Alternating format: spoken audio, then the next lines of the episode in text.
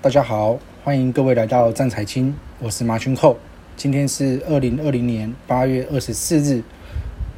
中美贸易协议短期有谱，加权指数依旧偏多。我们先看一下上礼拜五哈，就是八月二十一号，好，八月二十一号，这个呃道琼指数呢，它是上涨了一百九十点六点，哦，收在两万七千九百三十点三三点。S M P 五百的部分的话呢，是上涨十一点六五点，是来到了三千三百九十七点一六点。纳斯达克的部分的话是上涨四十六点八五点，来到一万一千三百一十一点八点哦。那原油的话呢，这个西德州原油呢，W T I 呢，它是收在四十二点三四元，呃，下跌了零点四八元哦。那布兰特原油的部分的话是收在四十四点三五元，下跌了零点五五元。新台币汇率的部分呢是二十九点五一二元哈，那相对星期四的一个收盘呢是升值了零点零一元。那我们现在回到了这个期货的一个净多空单的一个部分，三大法三大法人的部分呢，外资期货呢是净多单呢是增加了七千四百五十九口，来到了呢两万八千一百七十二口。投信的部分呢，那投信呢是因为呢，它本本身有做这个 ETF 的一个避险呢，所以通常来讲呢，投信都是呃空单哦，净空单。那目前呢是三万五千三百一十四口，增加了一千四百一十四口的一个呃空单。自营商的期货部分的话呢，它的净多单呢是来到了一万两千一百零九口，那相对上星期四呢是少了一千三百九十六口的一个多单。我们从选择权的一个部分来看的话呢，我们可以看到呢，自营商呢，好，诶是卖出买权九千八百零七口，那合计呢这个金额呢是五千三百万哦，零点五三亿元。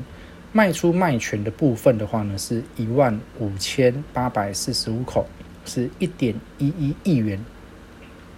外资选择权的部分呢，好，它是买进买权九千八百零七口。那这个合约呢是价值一点一四亿元。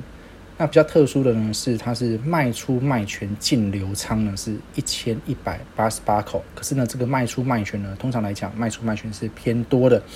但是呢，从它的这个金额来看的话呢，它是属于呢一个空头价差的一个做法哦，大概在零点零四亿元哦，大概在四百万左右。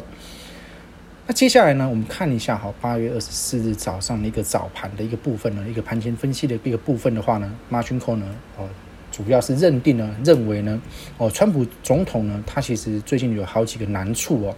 第一个呢，美中贸易协议谈判延后，那川普说是他延后的，那我想呢，重点呢是中共北戴河会议当然也有影响啊，预期呢近日内会召开。川普呢又想要这个中国继续大额采购美国的农产品呢，来巩固美国总统大选呢中西部各州呢共和党的票仓。他同时又要对中国大力抨击哦，来区别呢民主党拜登候选人的软弱无力哦。所以如果民调拉近的话，那么这个川普总统呢操作筹中也就罢了哦。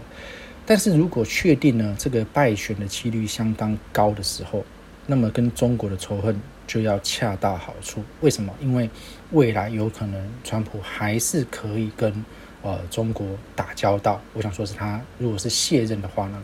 啊还是可以跟中国打交道。那其实呢，如果他确定败选的话，那么他必须得让中国知道这一切都只是为了选举。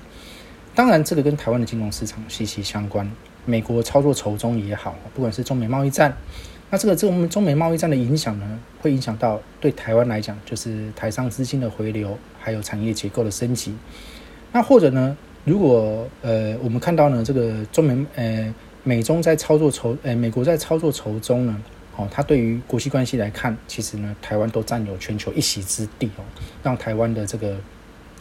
地位呢，有这个呃节节攀升的一个迹象。短期内呢，我想呢，台湾不会因为区域贸易联盟而被边缘化。那当然，长期来看呢，就要看美国选后会不会跟中国修补双方的关系了哈。呃，马群口认为一千趴一定会，好一千趴。那台湾的产业结构呢？所以呢，这个台湾的产业结构是一定要超前部署了哈。所以说，这个产宽界呢，必须要趁现在那个台湾呢还站在一个有利的位置上呢，它必须要赶快发展台湾的经济在全球的不可取代性。回到加权指数的一个部分呢，我们可以看到哈，从刚刚我们所讲到的期货选择权的筹码观察，还有从现货来看，我们呢先维持过去的一个基调，就是目前的盘势呢，就是在压这个在嘎外资的空手哦。那尤其期货选择权的筹码，外资陆续已经有调整，回到过去常见的一个操作的一个策略。那期货净多空是这个期货呢净多单呢，目前是哦有大幅的一个增加。那选择权的部分呢？它开始呢，就是呃用买权做多，用卖权做空哦，这是我们刚刚有讲到的。虽然目前呢短时间还不是部位很大，但是有回到过去的一个操作的策略。因此呢，Margin Call 呢仍然还是看好加权指数后续的发展。那五 G 软硬体概念呢，因为华为事件的影响，短线呢有乱流，但是长线没有疑虑哦。至于其他目前偏多呢，一样是疫情概念股。新台币升值概念股，那这个新台币升值概念股呢，当然就是比较偏向资产跟银建类股哦。回到过去这个 m a r g 常常讲到的几档个股的一个见证呢，零一哦三零二九的零一，新农呢一七一二的新农，二五二零的冠德，三六六九的元展，都是近期强势的指标。那 m a r g 呢也认定了呢，其实这是强者恒强的道理。这四档个股，投资朋友呢务必要持续留意。今天就是马军寇八月二十四日的一个盘前分析，谢谢各位。